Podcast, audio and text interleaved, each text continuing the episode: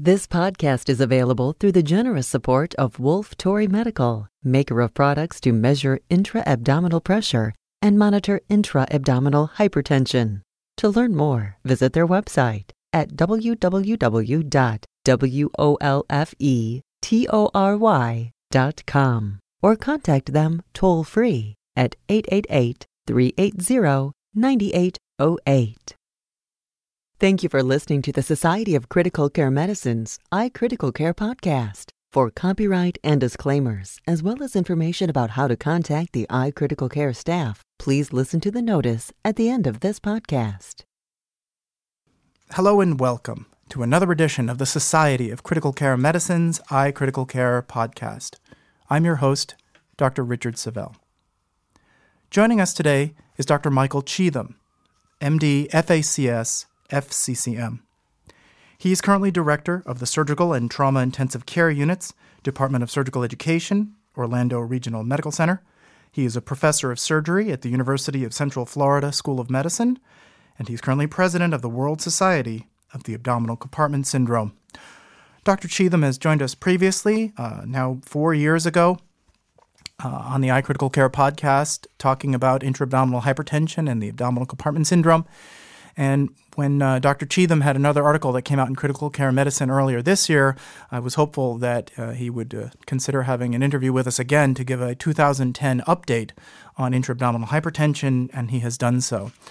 The title of that article is, Is the Evolving Management of Intra-Abdominal Hypertension and Abdominal Compartment Syndrome Improving Survival? The reference is Critical Care Medicine, twenty ten, Volume thirty-eight, Number two, pages four oh two to four oh seven. Thank you so much again, Doctor Cheatham, for being with us. Well, it's great to be with you. I appreciate the opportunity to be back. Um, again, as we were speaking before, uh, this is a topic that uh, I've tried to stay very much up to speed on, and it's very important. It can be very devastating if it's not picked up early. And the focus of this particular manuscript was that you looked at, at your patients and how, as the field of management of intra-abdominal hypertension was changing, your interventions were changing, and your point was to see if those interventions were associated with better outcomes. And I thought I'd let you begin just to teach perhaps fellows or residents that are listening some of the basics of the of the terms, the vocabulary, and uh, I thought I'd let you take it from there.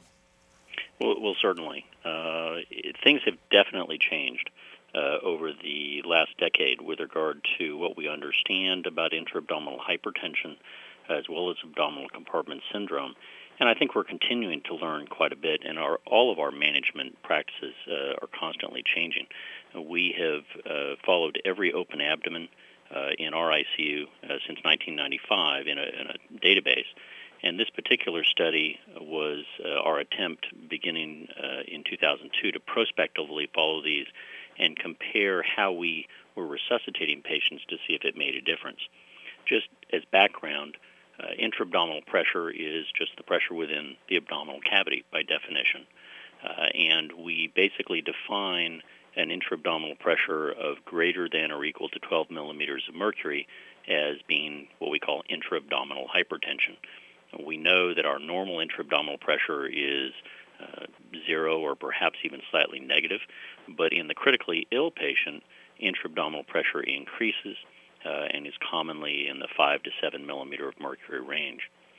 As critical illness worsens, intra-abdominal pressure can increase, sometimes to very high levels, uh, and we know that if an intra-abdominal pressure increases to greater than fifteen millimeters of mercury, uh, the patient can start to show signs of organ dysfunction and even failure.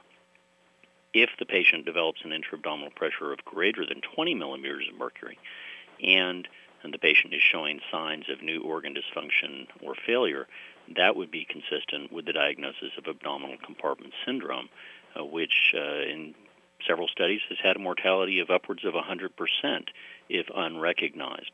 So abdominal compartment syndrome is something we definitely want to avoid. There are three types of abdominal compartment syndrome. Primary abdominal compartment syndrome Uh, is the one that most people think about with regard to trauma or surgery. It's due to some condition in the abdomen. Secondary abdominal compartment syndrome is more common in medical patients, and it's more commonly due to sepsis and significant third space edema. And then there's what we call recurrent abdominal compartment syndrome, which is basically where the patient has had a second hit phenomenon and the patient's abdominal compartment syndrome recurs uh, after initial treatment of either primary or secondary abdominal compartment syndrome. So let me follow that up with two uh, two questions that are very closely linked to what you just said. One of the questions that comes up in, in my unit and other units I've worked in is, well, well, who should we check it on? And my understanding, reading peop- the literature from people like yourself, is Uh, many people are recommending it now on everyone because you just you can't tell, and I'd like you to talk about that. And the other is how often, if you could if you could take a few minutes on that. Certainly. The risk factors for intra-abdominal hypertension and abdominal compartment syndrome uh, are multiple. It can occur in a wide variety of patient populations. It's not just a disease of the trauma patient, as was uh, previously thought, but uh, generally patients that require mechanical ventilation, patients that are septic, Uh, patients who require a fluid resuscitation of more than five liters uh, in a twenty-four hour period, uh, patients that are already showing signs of multiple system organ dysfunction or failure, uh, pre- patients who have recently undergone a laparotomy. These are all risk factors uh, for uh, that have been found in, in multivariate analyses to be uh, significantly predictive of the development of abdominal compartment syndrome. To identify the presence of intra-abdominal hypertension and abdominal compartment syndrome, we have to measure intra-abdominal pressure. Clinical examination is notoriously poor. Uh, we're really just feeling the subcutaneous tissues. We're not really feeling the fascia. Uh, and the best way to determine uh, the patient's intra-abdominal pressure is likely measuring uh, the intravesicular or bladder pressure. Uh, approximately ninety-two percent of uh, the world is doing it in that fashion. It's simple. Uh, it's inexpensive, it's reliable, and it's safe. And your recommendations are, uh, at least the most recent ones I read, it was it was twenty-five cc's of uh, of fluid, uh, and you measure it. Uh, wh- where are you recommending that we that we level it at this point? Correct. The the current maximum installation installation volume would be twenty-five uh, milliliters of saline or less. Some studies have shown that it just it takes fewer than a few cc's uh, to be able to do this. Uh, it's basically just enough to create a conductive column. Uh, and we measure uh, intra-abdominal pressures every four hours uh, in our I C U. Uh, the best place to level the transducer is at the mid-axillary line, at the level of the iliac crest. And we do these measurements in the supine position. Uh, some people uh, are concerned about laying your patient supine. Uh, we have done studies that have shown that just for laying the patient supine for the minute it takes to take a measurement, uh, there is uh, no increased risk of aspiration. We've never had a single patient aspirate during that practice. The reason that we measure supine is because all of these threshold uh, definitions were determined based on data from years ago when we left patients supine. Now it's more common to leave the patient with the head of the bed elevated uh, for ventilator-associated pneumonia prevention. The, uh, but that does potentially increase the intra-abdominal pressure slightly. Um, and again, and and I'm, I'm re-asking the question, but it seems that, for example, in a in a surgical I C U, it would not be uh, silly to consider checking it routinely, and that there would be patients where you would be surprised and might catch it. And my understanding is at even some trauma centers, even in, like I take care of a lot of patients with subarachnoid hemorrhage, even in those patients it would be important. And I know that they will often do a decompressive laparotomy to uh, decrease I C P. Can you can you talk about who, who you think uh, should be? Is it everyone? Do you recommend that yet? We, we don't measure intra-abdominal pressure on everyone. Uh, there wouldn't be any downside. There is no increased risk of U T I uh, with this. We've shown that in a study of several thousand patients. Uh, we generally look at the risk factors, and if we, a, a good rule of thumb is if you think about measuring the bladder pressure in a patient, you probably ought to do it.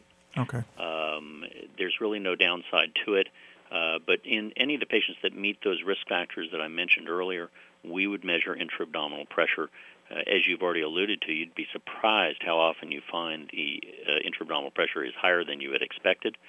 Um, it is a very common cause for low urinary output. So, for example, if I have a patient who uh, starts to drop their urinary output, does not respond as I would expect to fluid resuscitation, I'll measure an intra-abdominal pressure to make sure that they don't have intra-abdominal hypertension. Well, and, and, and you mentioned it casually, but the two things that I, I have stood in public forums and, and re-mentioned is, one, that just because the belly's open doesn't mean you shouldn't be checking it. And, and there are many people who when I say that, I am given a, a second look. And I, I think it's a very, very important point if you wanted to mention. And the other is I never had surgery. I'm I'm I'm, sta- I'm doing a shift in the medical I C U and, and think about it. And so uh, if you want to talk about that. Well, you're absolutely correct. There, There's an old wives' tale uh, out there that gets propagated, and I'm not quite sure how it started, that once the abdomen is open, the pressure in the abdomen drops to zero. And that could not be further from the truth. Uh, you can have a completely open abdomen uh, with significant evisceration of, of the viscera and still have high intra-abdominal pressures. And and what you taught me on, on one of these other discussions was there are there's some of the highest risk patients, right? Ab- absolutely, absolutely. Um, so I just think it's hopefully we can use forums like this to help get the word out that, that when you're going through residency and so, okay, the abdomen's open, we don't have to worry about that. Uh, one might say it's exactly the opposite.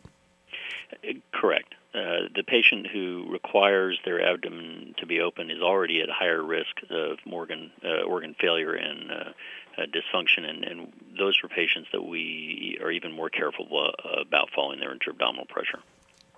So to focus now on your current manuscript, um, uh, as I mentioned before, you looked at prospectively everyone with an open abdomen. And maybe before I ask you some other questions, would you like to sort of introduce this uh, manuscript to the listeners? Certainly. Uh, we have been uh, constantly reevaluating the way in which we manage the open abdomen uh, over the years. The, the first open abdomen I ever did was in nineteen ninety-two, and that was for an intra-abdominal pressure of seven, uh, seventy millimeters of mercury. That would be an unheard of uh, intra-abdominal pressure nowadays. But at that point, we, we really didn't understand the disease. Uh, nowadays, we would open for much lower levels, as, as we'll get into. Uh, but it is this particular manuscript is basically uh, a prospective evaluation of two different time periods and how our uh, resuscitation during the first three years of the study uh, differed uh, from the th- the second th- uh, three years of the study and the significant improvements in survival that we saw as a result of adopting the World Society guidelines. Um, so if you'd like to expand upon that, what, what some of the changes were over time and how you designed the study? Sure. Uh, as I mentioned, it, it is a prospective uh, study uh, that we uh, basically looked at every single patient that had an open abdomen and followed them uh, throughout their course. Uh, we do not, as a general rule, leave all abdomens open, uh, as some centers have advocated. Uh, we typically do somewhere around uh, eighty to one hundred open abdomens a year. Uh, we admit uh, probably about sixteen hundred, eighteen hundred patients to our surgical trauma I C Us a year. So we're talking about uh, perhaps five to seven percent uh, of our patients uh, admitted to the I C U will have an open abdomen. Uh, in the first three years of the study, uh, we used a fairly uh, traditional resuscitation method, primarily crystalloid-based. Uh, we followed intra-abdominal pressures in patients that we were concerned about, but used those measurements really only to predict uh, the need for decompression. If we did open an abdomen, it was usually done emergently when the intra-abdominal pressures got up into the thirties or perhaps even the low forties, uh, very high pressures.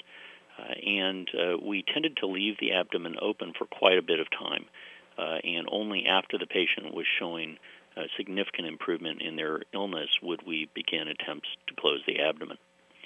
In uh, late two thousand four, the World Society of the Abdominal Compartment Syndrome had uh, a consensus conference where we basically looked at the world's literature and in an evidence-based medicine fashion put together an algorithm for the resuscitation of patients with intra-abdominal hypertension and abdominal compartment syndrome. So uh, in early two thousand five, we adopted that algorithm. Basically, uh, we shifted to more of a balanced resuscitation using uh, judicious crystalloid, more colloids and blood, uh, and then the use of vasoactive medications, primarily norepinephrine, uh, to raise uh, perfusion in the abdomen as needed. We focused more on a variety of medical management strategies, uh, things uh, such as nasogastric decompression, colonic decompression, uh, fluid resuscitation, uh, perhaps even pharmacologic paralysis to help reduce intra-abdominal pressure, uh, perhaps using uh, judicious diuresis uh, and uh, hemofiltration, a number of things that we had not done previously. We also followed intra-abdominal pressures serially every four hours. So we were using the intra-abdominal pressure to guide our therapy and make sure that we were maintaining adequate perfusion of the abdomen based on what is called the abdominal perfusion pressure, which is mean arterial pressure minus intra-abdominal pressure. And we strove to keep that above sixty millimeters of mercury. We also were more likely to open the abdomens earlier rather than waiting until full-blown abdominal compartment syndrome was present, typically decompressing for patients that had an intra-abdominal pressure around twenty-five millimeters of mercury. And then finally, we were much more aggressive at getting these abdomens closed earlier uh, and perhaps even beginning the process of closing the abdomen five uh, days after opening rather than waiting perhaps a, a few weeks.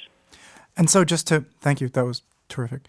Um, and so just to help summarize for the listeners, and, and again, correct me if I'm wrong, but but your, some of your big conclusions from this, and then we'll talk about more of the details, was that your um, your primary fascial closure, uh, rate of closure, and, and this is your table five, I guess, increased from fifty-nine from about sixty percent to about eighty percent from two thousand two to two thousand seven, and that your survival to hospital discharge increased by twenty-eight percent from fifty percent to seventy I guess seventy-two percent. This is survival to hospital discharge. And the, the issue here was that when you did this multivariate predictors of survival, you, you found that having the abdominal compartment syndrome was negatively associated with survival, therefore associated with death. I, I have it here as, uh, as your zero point one eight, and that having a prophylactic open abdomen was uh, had an odds ratio, adjusted odds ratio of three point two three associated with survival. And so, uh, again, as I'm thinking, talking with you, because as I was discussing with you before, one of my big conundrums reading about this was how do you integrate in the the medical management portion of portion of this? I guess your answer might be it's it's very important, but those aren't the patients we looked at in this study, right? Um, well, I, I think it does include those patients. Okay. Um, what we what we found was that we weren't opening any more abdomens than we used to. And in fact, the number of, of abdomens that we're opening has decreased uh, over the years. But we've seen an improvement in survival. And, and so we actually uh, ourselves sat there and were a bit puzzled by that, because the traditional thought has been, well, if you open more abdomens and leave all abdomens open, your survival will increase. Uh, there's no question that leaving an abdomen open has a certain morbidity and mortality associated with it. I think what we identified was we're opening the same number of abdomens, but we're opening them earlier. We're not waiting until our backs are against a wall and it's a matter of we either open the abdomen or the patient arrests. We're opening earlier before the patient starts developing organ failure and, and gets to the point of full-blown A C S. And with the use of the medical management strategies uh, that we uh, have outlined in, in this and other publications, Uh, we are able to prevent, uh, I think, many people from having to have their abdomen open. Uh, we try and prevent the edema uh, the, and the organ failure that is going to lead to abdominal compartment syndrome. So as you uh, pointed out, uh, leaving the abdomen open earlier uh, when you were concerned for the development of abdominal compartment syndrome uh, was associated with a greater than threefold increase in survival. Um, so two points, again, just for the listeners. So um, on, on your table four, your open abdomen utilization by percent, that's what you were referring to before, where it says in two thousand two it was eight point eight percent, and then it went as high as fifteen percent in two thousand four, and then by the end of the study in two thousand seven it was seven point four percent. So that's the point that you were making about that the likelihood of opening the abdomen hasn't really changed uh, all that much. Is that correct? Correct. We, we really don't uh, leave uh, any more abdomens open uh, than we used to. But the so you're saying that the surgeon should have a lower threshold or try to get the abdomen open earlier, but how do you reconcile that with somebody like me saying, I don't need my surgeon to open it right away because I can try and do nasogastric decompression or rectal decompression or diuresis and things like that? Well, I, I think it, it is a, a continuum of, of interventions. Okay. Traditionally, Um, back in the late nineties, uh, early part of this decade, everyone basically treated abdominal compartment syndrome with with, uh, with a hammer. They basically used a scalpel to open the abdomen, and they ignored everything up to that point. What we now have recognized, and for the listeners on our on our website, we have a, a algorithm, a stepwise algorithm of various stages of management, where opening the abdomen is the last stage, and that is basically relegated to patients that have failed everything else short of that. And so we have a number of medical management uh, strategies, which we can all do, uh, from the moment the patient comes into the I C U to help prevent uh, the patient from ever getting to the point where they have to have an open abdomen. So it's it's a matter of medical management, appropriate resuscitation early on to help prevent the development of uh, intra-abdominal hypertension. And in those patients where the medical management strategies are not enough, then opening the abdomen earlier than we did traditionally so that they don't get as sick, and therefore they get closed earlier and are able to go home at a, at a faster rate. Okay, so I, I, I think I got it. So so these patients deserve an early, aggressive medical attempt at an approach to their therapy, but the the team with a surgeon needs to be there, and if it isn't clearly getting better quickly, the intervention uh, surgical should should be considered early earlier, right? Correct, because okay. It's the earlier surgical intervention that's associated with, with improved survival. Uh, so we can avoid an open abdomen, I think, in many patients, and, and this is going to require time uh, as more people adopt this strategy to show, but I think by using these medical strategies up front, patients will develop less intra-abdominal hypertension, but in those that do get into trouble, the surgeons need to be prepared to open earlier than they did in the past. I'd like to spend uh, uh, the next few minutes talking about some closure issues, because it sounds like you've really, um, that the paradigm has, has uh, it looks like it's changed for the betterment of patient care over the last few years, and I'm just going to start, uh, try and encapsulate it myself and let you take it from there. But it sounds like your your your mean days to abdominal closure were decreased by almost fifty percent, by twenty down to ten, your median days from twenty down to six. Uh, your rate of enteroatmospheric fistulas went down from eight point six down to three point six percent. And I, I think some of the technical issues are the, the the primary fascial closure rate went up from sixty to eighty-one percent. And so maybe if you could talk a little bit about uh, all of that, that would be great. Sure. Uh, beginning, uh, as I said, at about the same time in two thousand five, uh, we, uh, as you've already alluded to, our... our biggest year, if you will, was two thousand four, where fifteen percent uh, of the patients ended up with an open abdomen. And my partners and I kind of looked at each other and we kind of said, what are we doing? Uh, we have all these open abdomens um, that we now have to try and close.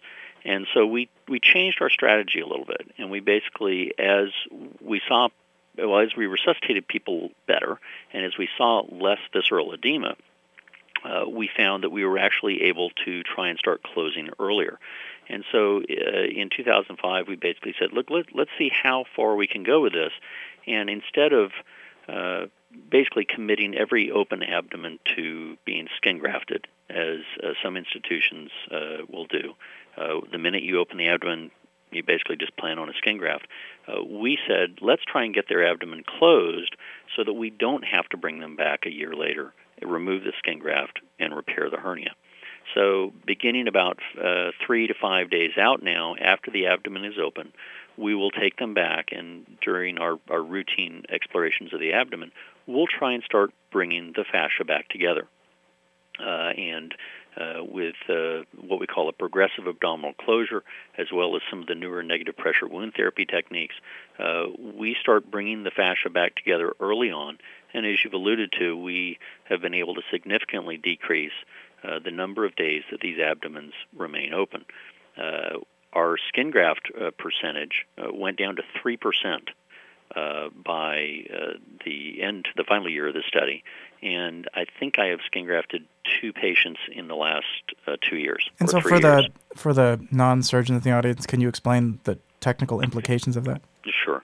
Uh, as I said, traditionally, uh, many people felt that once you open the abdomen, the only way to manage that, and when these patients have significant visceral edema, uh, it, it's basically a foregone conclusion, you'll never get the abdomen closed uh, as we would normally. And so we take a skin graft and we lay the skin graft on top of the viscera uh, in order to protect it. Uh, the patient then has a massive abdominal wall hernia Uh, that needs to be repaired at some point. It takes about a year for that skin graft to mature and separate from the viscera so that we can then go back to the operating room, remove the skin graft, uh, and then using various meshes and the like, try and close the hernia. Uh, skin grafting of the abdomen is associated with the, the highest resource utilization, the highest hospital cost, uh, and the highest uh, enteroatmospheric fistula rate. Uh, so what I'm preaching, if you will, nowadays uh, is uh, skin graft is a last resort because it is the most morbid way to manage these abdomens. Uh, we, as you've said, uh, have been able to get about eighty-five percent of our open abdomens closed primarily uh, by their initial discharge from the hospital. Uh, there are a number of centers in Europe that are up in the eighties to even ninety percent range. And so when you close them, and, and just because I find this incredibly fascinating, so when you close them primarily, does that mean that you, you used a mesh and that by the time they leave the hospital they don't have a mesh, or the mesh is there and it's closed anyway? Or? Um, well, by mesh, um, many people refer to putting uh, sewing an absorbable mesh Uh, into uh, the, the defect in the fascia. We uh, stopped doing that probably half a dozen years ago. Um, what I'm referring to is actually getting the patient's fascia closed to fascia.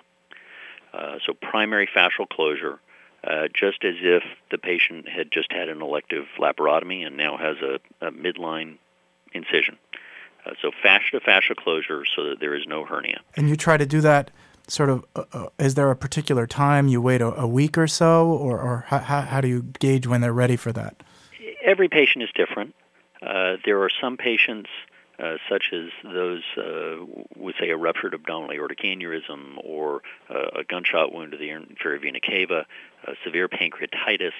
They develop such severe retroperitoneal edema and hemorrhage uh, that trying to get that patient closed is not going to happen. Uh, because of the loss of abdominal domain. But the vast majority of patients who require an open abdomen for their acute critical illness, if resuscitated appropriately, we're able to get them closed fascia to fascia by five to seven days, uh, and then they go home without a hernia. We typically will start trying to close their abdomen uh, perhaps three to five days uh, after their initial uh, decompression. Um, and then just a couple points, and then I want to read some of your concluding points from the article because I thought they were very well well said. Your table six has these univariate predictors of survival, and I thought that you could make a couple comments. You showed that in the survivors, there was an eighty-four percent likelihood of having had a prophylactic open abdomen versus sixty-three percent for non-survivors. And, and I guess this is the other point you're alluding to, is that if they had, as an indication for uh, decompressive laparotomy, uh, uh, abdominal compartment syndrome, it was thirty percent in the non-survivors and only thirteen percent in the survivors. And so that's, I guess, why you're trying to, for, amongst the other reasons, to shift away from waiting until it's clear that they have full-blown abdominal compartment syndrome? Uh, absolutely. The fact is many of these patients are, are going to go on to develop abdominal compartment syndrome. I think the reluctance on the part of many surgeons is they don't like dealing with an open abdomen. They want to try and avoid it, but they'll use it if they're forced to. And I guess what we're saying is it's better to go ahead and just do it up front rather than when you're forced to do so because the patient's survival is, is so much less. What we identified was that our indications for decompressing the abdomen in the first versus the second half of the study really were no different. Uh, we opened the abdomens for the same indications as we had uh, in the first half of the study and the second half. The difference, though, was that we were no longer waiting for the deva- patient to develop abdominal compartment syndrome. When it was clear that the patient was going that direction, we just went ahead and opened earlier. That helps to avoid that period of time in which the case has malperfusion, uh, the patient is developing organ dysfunction and perhaps even failure that one now has to deal with. So it, it's better to preemptively strike, if you will, in the patient who looks like they're going to go on to develop A C S. Um, and then let me just um, read read uh, what uh, one of your better sentences I thought in here, which was uh, on page um, four oh six. Given the stable patient population throughout the study and the finding that a prophylactic open abdomen is associated with a greater than threefold increase in survival from intra-abdominal hypertension, abdominal compartment syndrome, we propose that a prophylactic open abdomen to avoid abdominal compartment syndrome rather than delayed emergent decompression once abdominal compartment syndrome has developed represents a key contributing factor to the significant improvement in survival recognized in this study. And I, I've just sort of re, restated what you said before. But, but again, I think combining that with your other important intro point was that of all of the patients who develop it, it is still the minority that require uh, surgical intervention, or maybe you could talk about that for just a little bit, just as a global issue. No, I think you're absolutely correct. The the mantra, if you will, that uh, that we're proposing uh, is if you open early, you'll be able to close early. Uh, and with regard to the medical management, there is uh, so much that can be done uh, to help avoid intra-abdominal hypertension uh, that you know the non-surgeon uh, can implement uh, that I think has been uh, neglected in years past. And I, I firmly believe that elevated intra-abdominal pressure is likely a very key cause of multiple organ dysfunction and failure.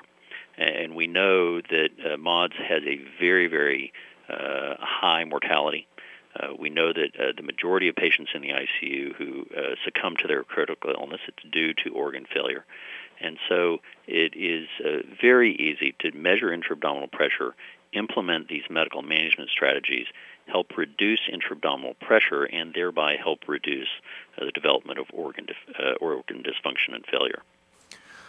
Well, Doctor Cheatham, my, my my last points then again, just because it is such a terrific opportunity to speak with you, are so this to me is sort of the epitome of where medically trained surgical intensivists, medical intensivists, and surgical intensivists and surgeons all working together can really, you know, getting on the same page can really help patients. We have to think about the abdominal compartment syndrome, think about measuring bladder pressures and intra-abdominal uh, pressures, um, uh, measure it frequently, uh, intervene, intervene early, intervene medically, and if you're deciding about intervening surgically, do it early and think about it in patients, not just the classic patient of, I just had a triple A repair and I had it, or I just had a trauma surgery, but think about it even if the belly's open, and think about it even in the medical patient who's required significant resuscitation. I would agree. I the last few uh, clinical congresses, I've had the opportunity to sit at, at our World Society booth, and I can't tell you how many times I've had uh, medical intensivists, pulmonologists, cardiologists, uh, even pediatric intensivists come up to me and say, I believe in it, but I don't measure uh, intra-abdominal pressure. And I, and I ask why, and they say, well, I can't do anything about it. My surgeons won't open the abdomen. And I guess the point that we're trying to make from the World Society standpoint is that there is so much that even uh, the non-surgical intensivist can do, in fact, probably more than the surgeon can do, uh, to reduce intra-abdominal pressure and avoid the open abdomen. And then, as you just said, the surgeons also have to, to then work collaboratively, and if uh, the medical intensivist says, I've done everything I can, the patient's not responding, uh, the pressures are still going up, and the organ perfusion is failing, then the surgeon needs to say, well, I'm going to go ahead and open now, earlier than I might have in the past, uh, in order to avoid uh, contributing to the patient's illness. Well, again, this has been a wonderful opportunity to speak with Doctor Michael L. Cheatham, M D, F A C S, F C C M. He is currently a professor of surgery at the University of Central Florida School of Medicine and director of the surgical and trauma I C Us at Orlando Regional Trauma Center and president of the World Society of the Abdominal Compartment Syndrome. Uh, thank you again so very much, Doctor. No, thank you. This concludes another edition of the Society of Critical Care Medicine's iCritical Care podcast. Please check out our website at w w w dot s c c m dot org slash i critical care for more information, as well as access to nearly five years of archived podcasts. For the iCritical Care podcast, I'm Doctor Richard Savel. This podcast is available through the generous support of Wolfe Tory Medical, maker of products to measure intra-abdominal pressure and monitor intra-abdominal hypertension. To learn more, visit their website at w w w dot wolfetory dot com or contact them toll-free at eight eight eight, three eight zero, nine eight zero eight. The iCritical Care Podcast is copyrighted material and all rights are reserved. Statements of fact and opinion expressed in this podcast are those of authors and participants and do not imply an opinion on the part of the Society of Critical Care Medicine or its officers or members. Your host is the Society's Associate Editor for Podcasts, Richard Savel, M D, F C C M. Doctor Savel is the Medical Co-Director of the Surgical Intensive Care Unit at Montefiore Medical Center in New York City, practicing under the leadership of Vladimir Kavetan, M D, F C C M. To contact the editorial staff of the iCritical Care Podcast with questions, comments, or ideas, please email iCriticalCare at S C C M dot org or info at S C C M dot org.